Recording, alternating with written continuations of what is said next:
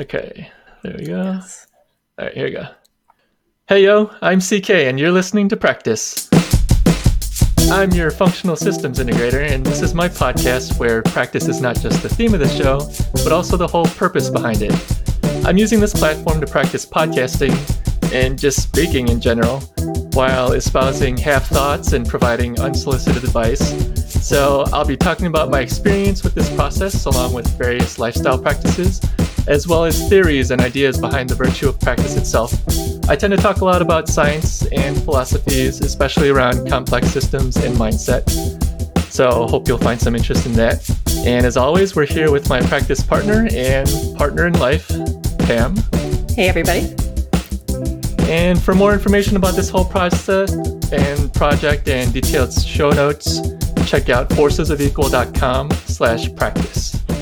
So we're here back. It's another week. Today is Sunday, March 29th, 2020. And this is our fifth recording session. And things are just rolling along.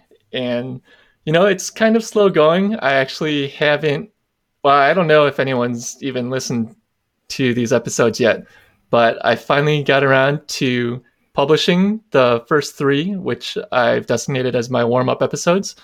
So those are out there in the wild. I haven't really publicized them, so I don't even know if anyone's listened to them yet or not.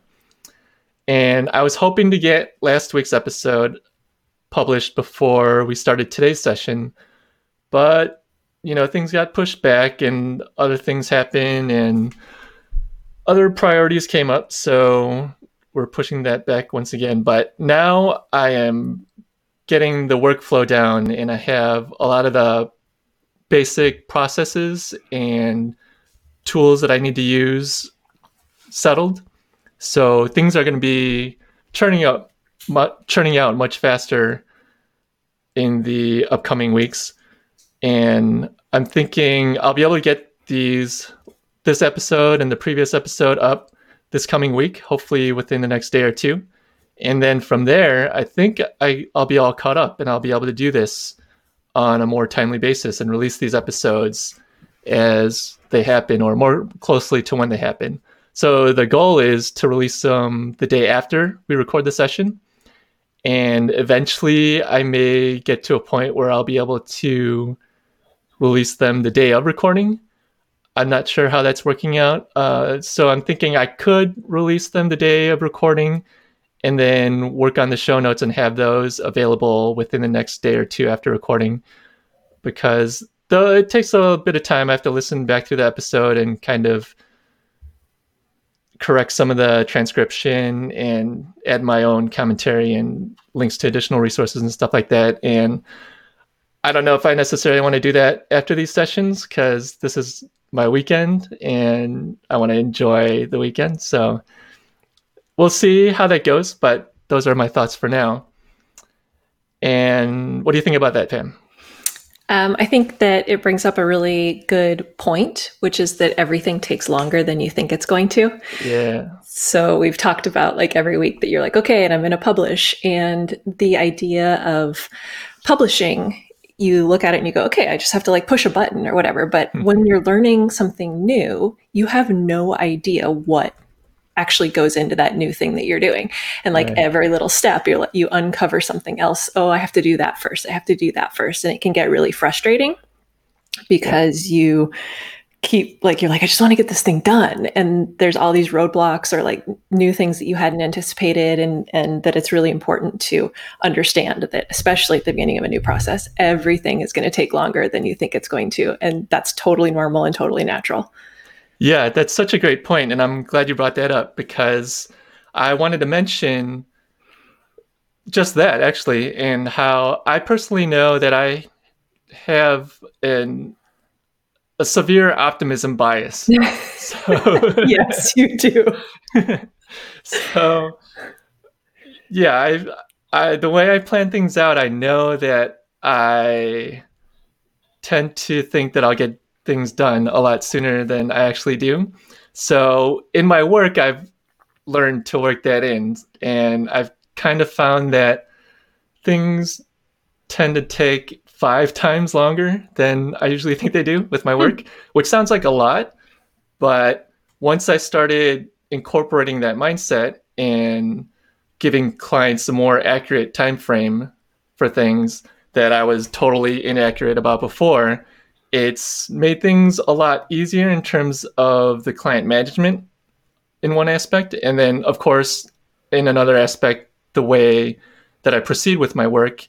And, you know, I, I don't get hung up on the timeline and having to spend time on something or having to rush something mm-hmm. because, you know, I set this unrealistic timeline for myself. So uh, with my work, I've learned to incorporate the five times longer rule, and it's worked. And it's actually kind of crossed over to this, where this took pretty much five times longer than I thought it would to release. You know, because I thought I'd get the first episode out within the first week that I recorded. Yeah. And now we're on the fifth session. So, I mean, it's pretty accurate with my patterns. So, something to think about there. Yeah. So, yeah, I mean, if you are aware of certain biases and patterns of thought that you fall into, it's great to be aware of that and be mindful of that because then you can adjust your thinking or adjust the way that you process things or even zooming out further than that kind of adjust maybe the things around you to remind yourself of how you go about these things in an unrealistic or irrational manner hmm. so that you can put certain things in place or reminders or cues in place to keep you alert about these tendencies and then you can adapt appropriately from there. So you know whether it's like a sticky note somewhere to remind yourself to remember these kind of things or something else about your environment to kind of interrupt your patterns and change up or kind of force you to realize or think a different way is always good in terms of getting you out of certain habits that you might not be aware that you're falling into. Does that make sense? It does. That's good advice. And I think um, being aware and making conscious decisions to change your patterns is super important. Mm-hmm. And along the like hand in hand with that is just giving yourself a little grace like not getting frustrated with yourself when things do take longer, especially when you're learning a new thing. Right, exactly. And that's the other thing is all this is brand new to me. And you know, I've never recorded a podcast before or I mean, we've done some recording sessions and stuff like that, but you know, I've never published a podcast before. And so I'm learning the software and the workflow and best practices and you know i'm developing the website and figuring out how to format the content. And then i'm also doing the music for it or trying to do the music for it. So with these first three warm-up episodes i released you know i was really hoping to be able to to create some intro and outro music for it.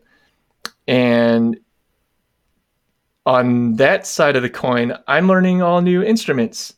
So it's a, it's a total departure from what I know of music before, where I I guess you could say I, I was more of an analog music player. You know, I played instruments like the saxophone and the guitar, and you know, it may be an electric guitar, but it's still hardware, kind of on the analog side of the spectrum or you know the piano or the drums. And now i'm trying to learn to play music electronically and the production side of it and sampling and sequencing and learning these digital audio workstation software and stuff like that. So i'm learning so many new things and having to do that in order to produce this podcast and so I have to remember to consider all that and realize that, you know, this is stuff that I don't know. Like I, I don't know what I'm doing. So, kind of getting over the mindset of, you know, I, I can't publish or be putting stuff out there if it's like half done or unfinished or unpolished is an interesting process. Uh, it's an interesting part of this journey because uh, we've talked about many times before already that I've been stuck in a preparation mode and haven't gone into action. And but now that I I am, and you know, I have the first episodes published and out there, it's totally changed my mindset and like I'm much more comfortable now of where I am and how I'm going about things and how I present things to the outside world and just the mentality that I had in creating things and the potential of other people consuming it. So I don't know exactly how to verbalize my feelings or mindset around this, but I think I've stumbled onto something really beneficial here in terms of just this whole process with this podcast, in terms of getting myself to kind of talk more on the fly and you know with the notion of the other people hearing me and just putting myself out there and you know all those things. It's just uh, it's all new to me and now it's it's fun for me and the whole process like if i was thinking about this the way i would have been thinking about this like four or five weeks ago is a lot different from how i'm thinking about it now. Hmm. and even now like even coming into this today for this session i'm a lot less anxious about talking and what i'm going to talk about. And a lot of that has to do with uh, having done these uh, uh, sessions for the past couple weeks. And putting in the practice. So, I mean, this whole thing has been so beneficial, and I hope that I'm able to convey that well enough so that other people can take something away from this and hopefully help themselves in a similar fashion or some other way that this whole process sparks. Me too. so, in the introduction, you may have mentioned me saying that I'm a functional systems integrator, and I want to kind of clarify what that is. Yes, first please. of all, yeah, I made it up, so I'm not even sure exactly what it is, but it's have so do you know anything about this at all, Pam? Uh, no, when you said those three words, I was like, okay, cool. CK made okay. up something. so yeah, so this is what I do. Like I'm all fascinated with language and stuff, like I mentioned before, and complex systems is a big thing. And like when I when people ask me what I do for work and stuff like that, it's so difficult for me to answer that because there's like I do a lot of different things and I've done a lot of different things. And to me, it's more about how I do things because w- the things that I do kind of span a bunch of different industries. So functional systems integrated, integration is something that I kind of made up to encompass what I do. And it's I'm not necessarily expecting it to be like a mainstream title or anything like that. It's just I want to get that idea out there, and it has a lot to do with.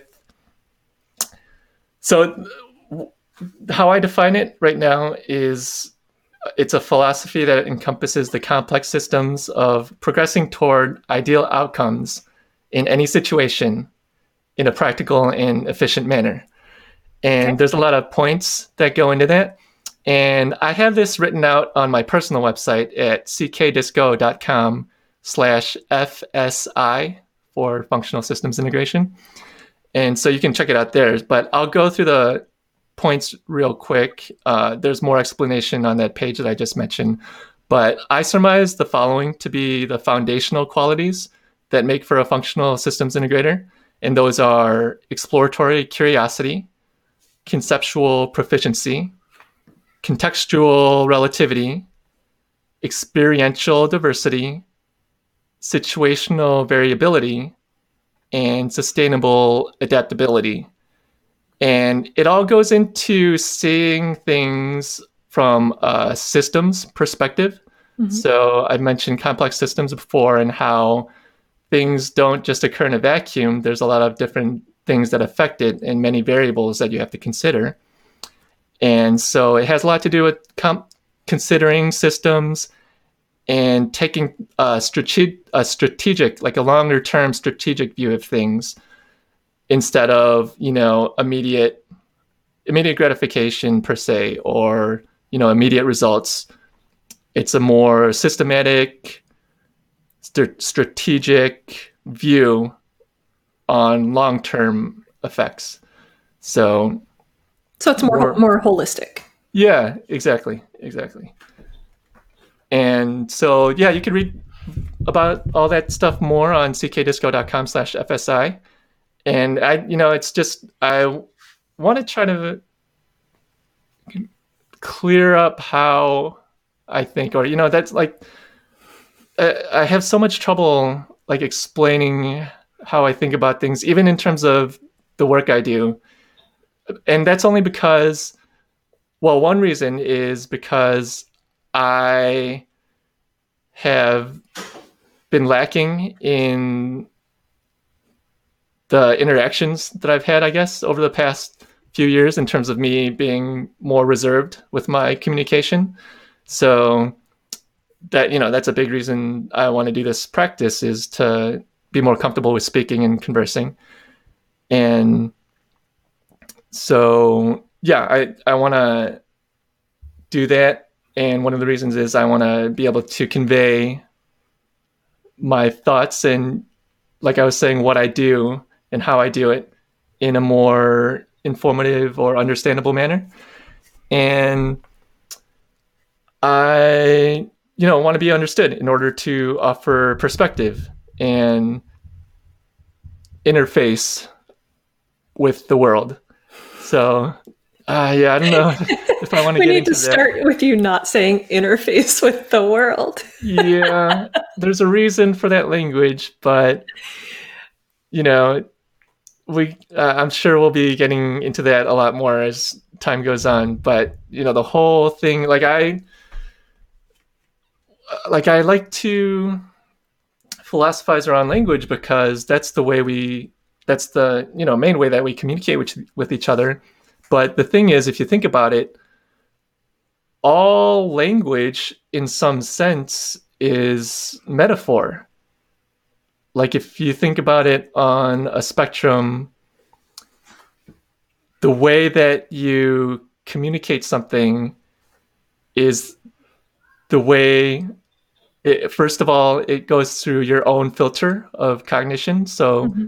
it's goes through the filter of how you think about it. So it's not necessarily how it is, it's how you perceive it to be. So you're trying to by let's say by talking about something, you're trying to convey that in terms of how that something relates to you. So it's not necessarily exactly what that something is. That something could be different to someone else. So it's not necessarily 100% fact or truth.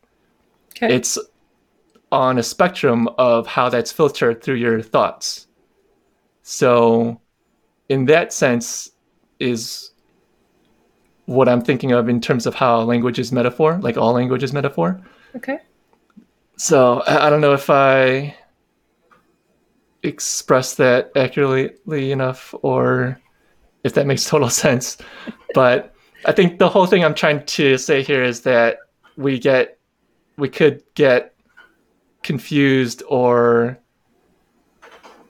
or you know if we take everything someone says as fact or you know without like considering why they're saying it or how that was filtered through them in order for them to convey it that way mm-hmm.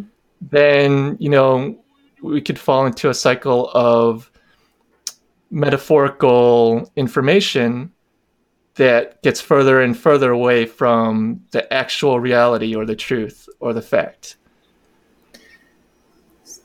and there's there's also the layer of um, your perspective and your perception that you are um, projecting onto what they said. So right. on both sides, there's no fact. There's no yeah. truth. Yeah, there's that too. Like that opens up a whole other perspective of it. Next so, time on practice. yeah, well, uh, I mean, this is stuff that I think about. I, so right now, I'm so interested in language that I'm learning Korean. I'm learning Latin. Uh, I don't think you know this, but I'm also learning Hebrew. I did not know that. yeah, um, but I don't know. That's uh, it's really hard. You're not learning so, Spanish anymore. Uh, I have that. Uh, I'm not actively learning it right now. I'm waiting to finish one level of Latin, and then maybe I'll go back to Spanish. I also have German in there too, but I'm not actively learning that.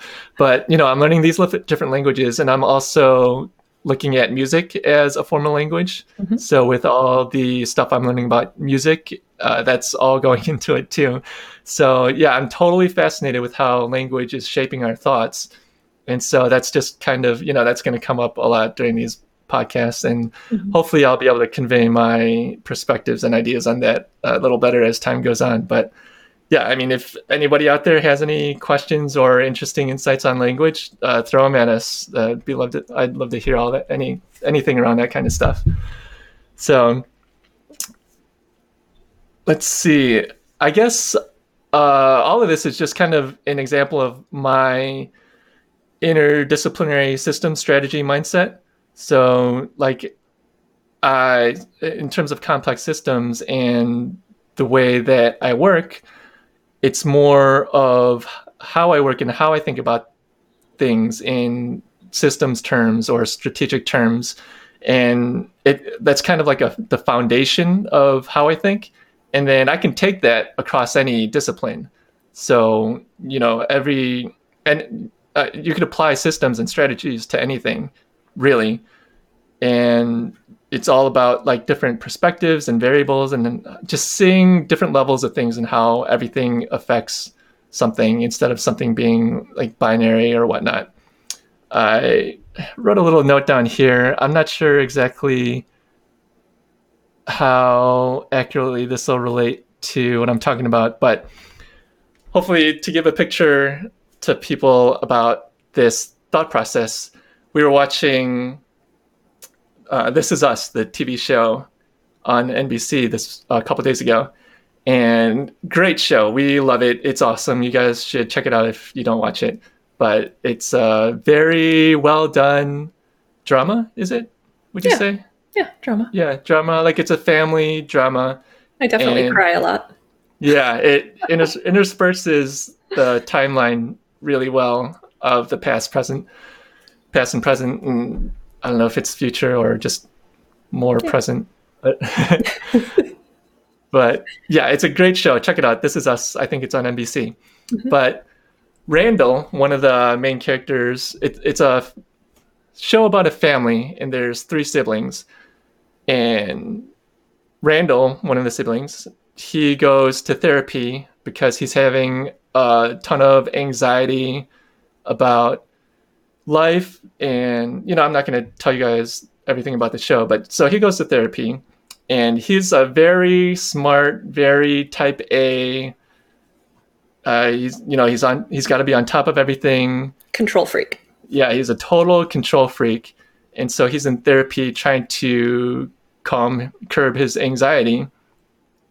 And he keeps interrupting the therapist or kind of doing his own self analysis and kind of throwing that back at the therapist. And, you know, as therapists do, she's taking it and she's calm and she finally comes back at him and tells him that, you know, her job is basically just comes down to two things it's making observations and asking questions. And I was like, oh my God, like, so I'm a very first principles thinker, And so I'm like, oh man, first principles of therapy, that makes so much sense. Making observations and asking questions. And then that immediately flashed me over to Chris Voss's masterclass on negotiation. And Chris Voss, he was a former FBI negotiator, and he has this masterclass, and it's awesome. He just talks about the different theories and practices for negotiating and he now he does this for businesses and like CEOs and stuff like that. And his two fundamental principles of negotiation are labeling and mirroring. And labeling is basically making observations and mirroring is asking questions and so i notice how these elements of therapy and negotiation totally cross over and they're you know in terms of first principles it's the same strategy and so that's kind of i guess that's kind of an example of how i noticed patterns i guess you could say mm-hmm. and these systems across different disciplines so i don't know does that kind of clear up my the way i think? I don't know if it clears anything up but it um it shows how uh, there's so much in life that we maybe complicate or um, think of as a unique situation or a specific job or a specific task or skill and that at the at the baseline there's very few things that we as humans actually do and that the same things the same patterns happen over and over again in all of these different jobs and all of these different skills and all these different yeah. interactions. We're like doing the same thing over and over again, just right. in different ways. Right. Yeah. And I guess my thing is noticing these patterns and right. and and you know and while there may be patterns that are similar one discipline may be more advanced or have a different way of going about that pattern and that can inform the other discipline of possibly how to proceed in a better way or you know think about things differently. So that's what i like doing. I like seeing these patterns in the systems and seeing how they can improve and seeing if it can improve something across in a different discipline or a different system or something like that it's really funny that you um, bring this up today and that, that this is what we're talking about because as I was changing the sheets this morning, I was thinking about how there's this idea that when you get better at anything, you get better at everything, kind of mm-hmm. like developing new skills in a completely different area makes you better at other things in your life. You could right. like learn an instrument and something that you learn from that whether it's that you need to practice or you know whatever it is you you learn a skill, but at the same time, you are learning processes and systems that you bring over into other areas of your life, and that all, all learning benefits your entire life. Yeah, totally. And that kind of goes into like I, I so want to talk about complex systems and hierarchies and where that kind of falls under, but well, I have to save that for a later time because I can't believe I've just been talking for almost half an hour already. And so we, I wanted to keep these episodes to about half an hour, and I still kind of do. But this one, I cut the last one a little short. I still had more to talk about. So this one, I'm just going to keep going for now. But I think, you know, moving forward, I still want to try to keep it to half an hour. Unless, you know, I get feedback and you guys want to hear more. But what I'm thinking now is, you know, I have a lot more stuff that I want to talk about, and moving forward, I'll try to keep it to half an hour, and maybe if I have more to talk about, then I'll figure out some way to share it, like throughout the week, like on social media or something like that. And Can we just take a second to appreciate that everything takes longer than you think that it will? well, I mean, I don't know for this if I thought it take longer than it I thought it. Uh, yeah, I don't know. It's just well, no, that, that, you have a plan. You had a plan for the show, and we've yeah. gotten through a third of it. Right, right. But I think this part might be more a factor of me being worried about not having enough to talk about, so I hmm, kind of okay. maybe over prepared. But you know, I it's kind of become really easy to prepare for the next episode because as I go through the transcript and create the show notes for the previous episode, it just totally automatically informs me about what I want to talk about on the next episode. and like I found that I don't want to wait so long, or it's hard to wait the whole week to have to talk about to be able to talk about this stuff. So I think it might work out where I'll share some stuff throughout the week as I go along. Sure. And hit like maybe the bigger points during these episodes. So that's just what I'm thinking now. Uh, if you guys have any suggestions, feel free to let me know. But yeah, we're keeping everything agile and adapting on the fly. So it's the name of the game here. And what I want to touch on now is the whole coronavirus pandemic. And I touched on that last week if you listened to that episode. And you may have noticed my hesitation to talk about the current state of affairs around the world. But now I think it makes perfect sense for it to inform the direction of my talking points for this podcast because, you know, we're all in it now. And everybody it's you know it's basically on the top of everybody's minds and i know that you may want to get away from it all but for me my big thing with this whole podcast is to perpetuate knowledge toward happiness and fulfillment.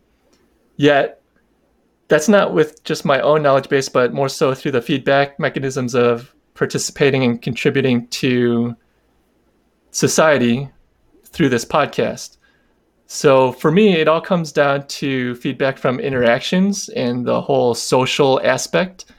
And this external feedback with, can come in various forms and they provide stimulus that we can respond to. So I'm talking about like, oh man, I don't know how deep I want to get into this, but basically, I'm just talking about energy when it all comes mm-hmm. down to it Okay.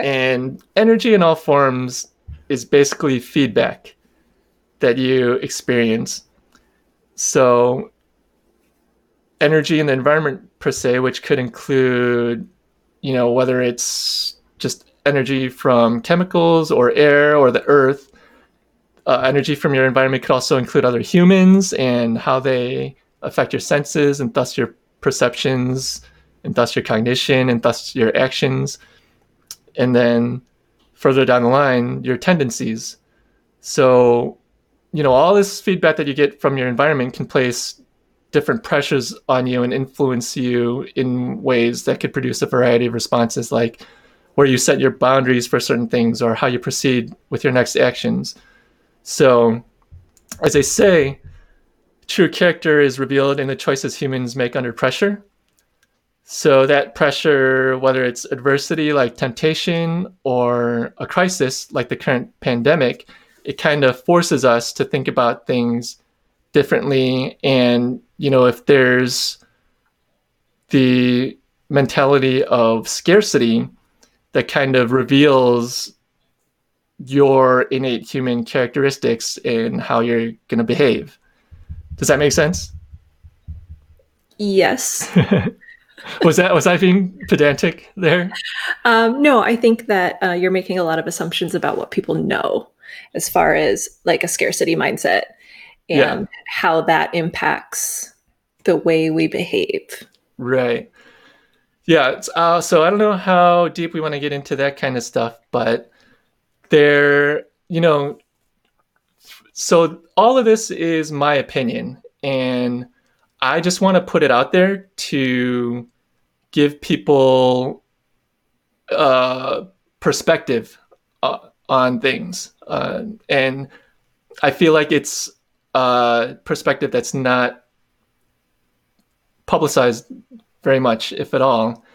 And so what I'm talking about are like my perspectives around human behavior and behavioral economics and why people are behaving the way they're doing right now. Mm-hmm.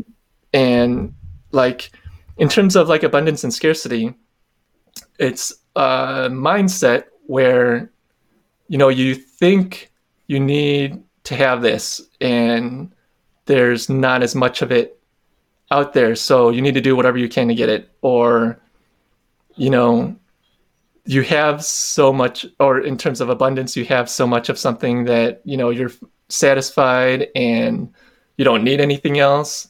So, you know, you go about life in that respect.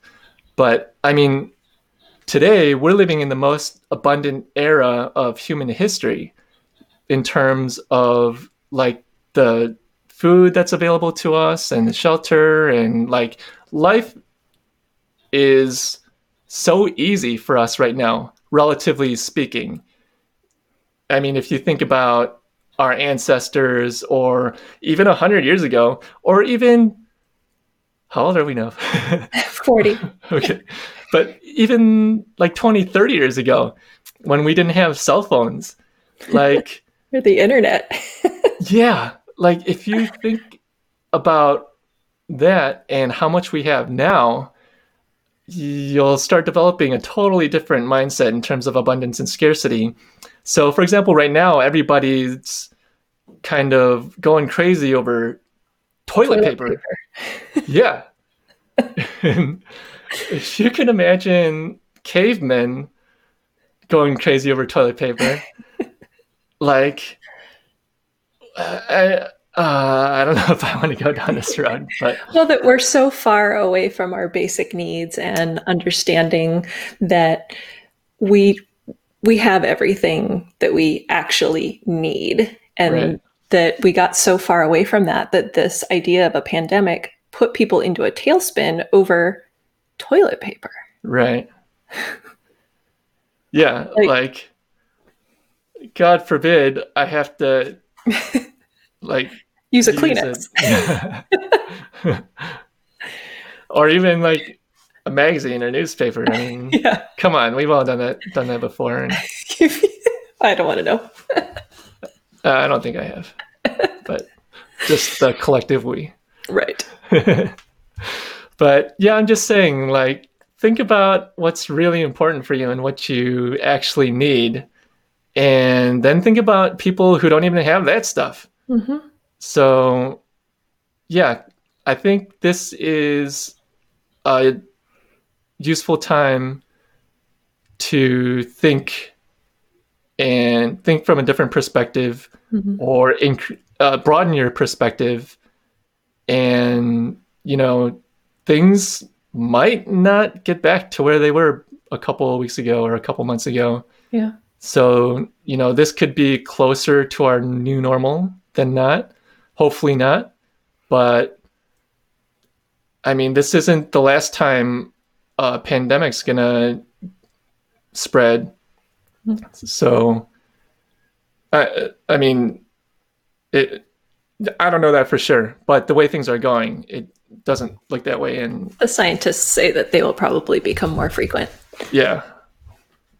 So, but it gives us an opportunity to, um, well, it's forcing us into an opportunity to rethink how we think about our resources and mm. our neighbors yeah. and people who don't have as much as we have and how uh, that how that affects us. So it's right. it can it can still actually be a little bit of a selfish mindset because you're thinking about like I need to take care of those people who don't have as much as I do because if they get sick, I get sick. Right. But it's it's a it drives us into more of a community mindset. Exactly. Yeah, I love that. That's a great point.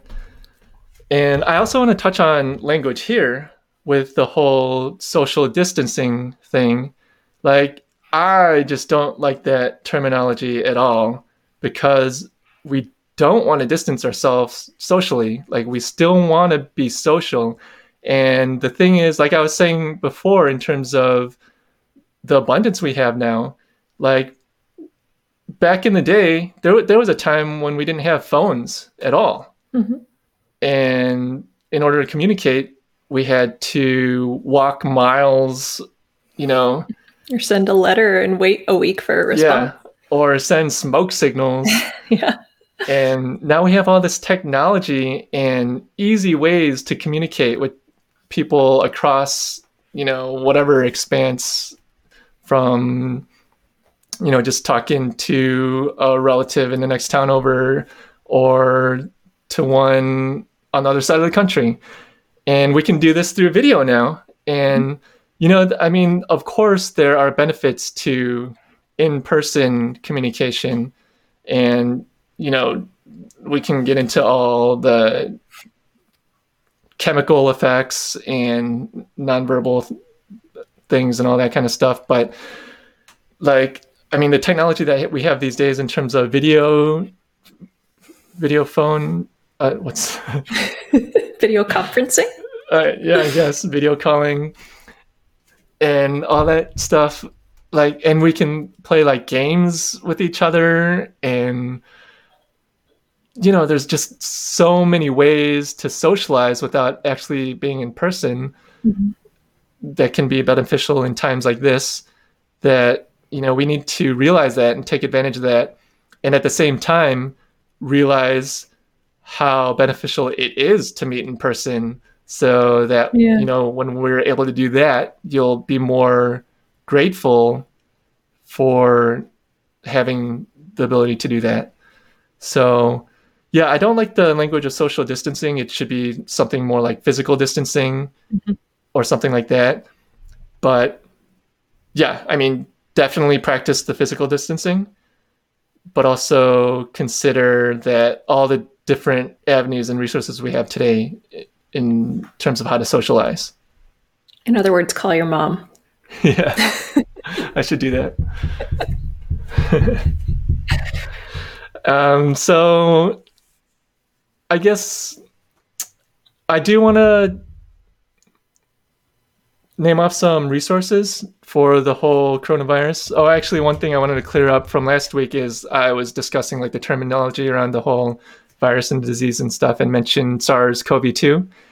And so let me try to get this straight. SARS-CoV-2 is the name of the virus mm-hmm. and COVID-19 is the name of the disease that you can get from the virus. And this is a form of a coronavirus. Mm-hmm. So I just want to make that clear. Um, I think last week I just said everything they just is officially SARS-CoV-2, but that's just the for the virus specifically, and the disease is COVID COVID 19 mm-hmm. So now that we have that cleared up, I know that you know you guys might be getting bombarded with information around coronavirus from all different outlets, and you know how do you know what's true and what's false, and how do you know what to believe? Um, me personally, so these are this is kind of how I go about things is uh, I want to get information. Uh, I don't know how to explain this. Well, I'll just name off the resources. So I have three resources here that people can follow, and this is just the way that I like to go about things in terms of getting information. So the first one is actually a course, and Coursera came out with a course on COVID 19 it's called Science Matters. Let's talk about COVID 19. And it's from the Abdul Latif Jameel Institute for Disease and Emergency Ana- Analytics. And that's based at the Imperial College of London.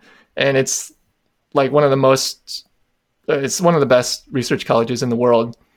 And they have a course, a whole course about COVID 19. And it's kind of coming out as the pandemic goes on. So like it's not a fully fleshed out course, but it's free and the information is great. You get to hear from scientists who are looking into this like on the front lines.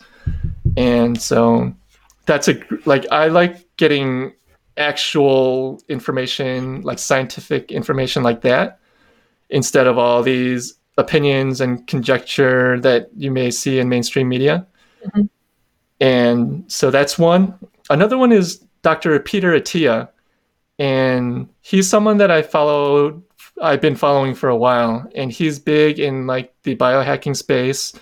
And I'll just read his a uh, couple lines from his bio real quick. But basically, I like him because he's kind of like I would consider him to be a polymath. Like he's he studies a lot. He has a, like a broad range of interests. And another thing I really like about him is his athletic pursuits. He's big into like endurance athletics and stuff like extreme endurance athletics and stuff like that. Uh, so here's Peter's bio. It says Peter trained for five years at the Johns Hopkins Hospital in general surgery, where he was the recipient of several prestigious awards, including Resident of the Year and the author of a comprehensive review of general surgery. He also spent two years at NIH as a surgical oncology fellow at the National Cancer Institute, where his research focused on immune based therapies for melanoma. He has since been mentored by some of the most experienced and innovative lipidologists, endocrinologists, gynecologists, sleep physiologists, and longevity scientists in the United States and Canada. So, I mean, he's got a lot of experience and a lot of life experience. And so I, I really like the stuff, the content that he produces. And he has a podcast.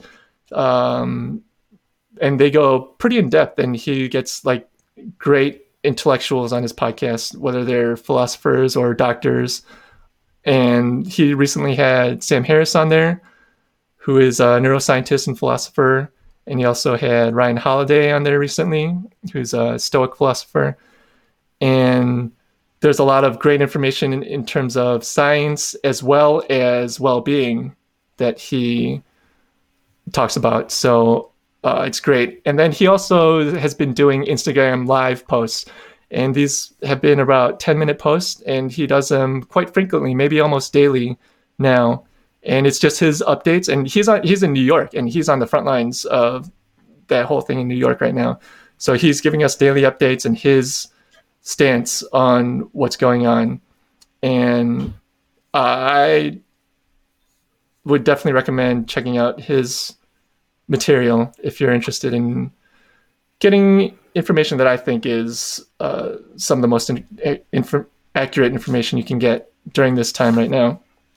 So watch that instead of the press conferences. Yeah, totally. Like, oh man, uh, we'll probably get into that. I'll get. Uh, I don't know. yeah. Yeah, I have opinions, but we'll see.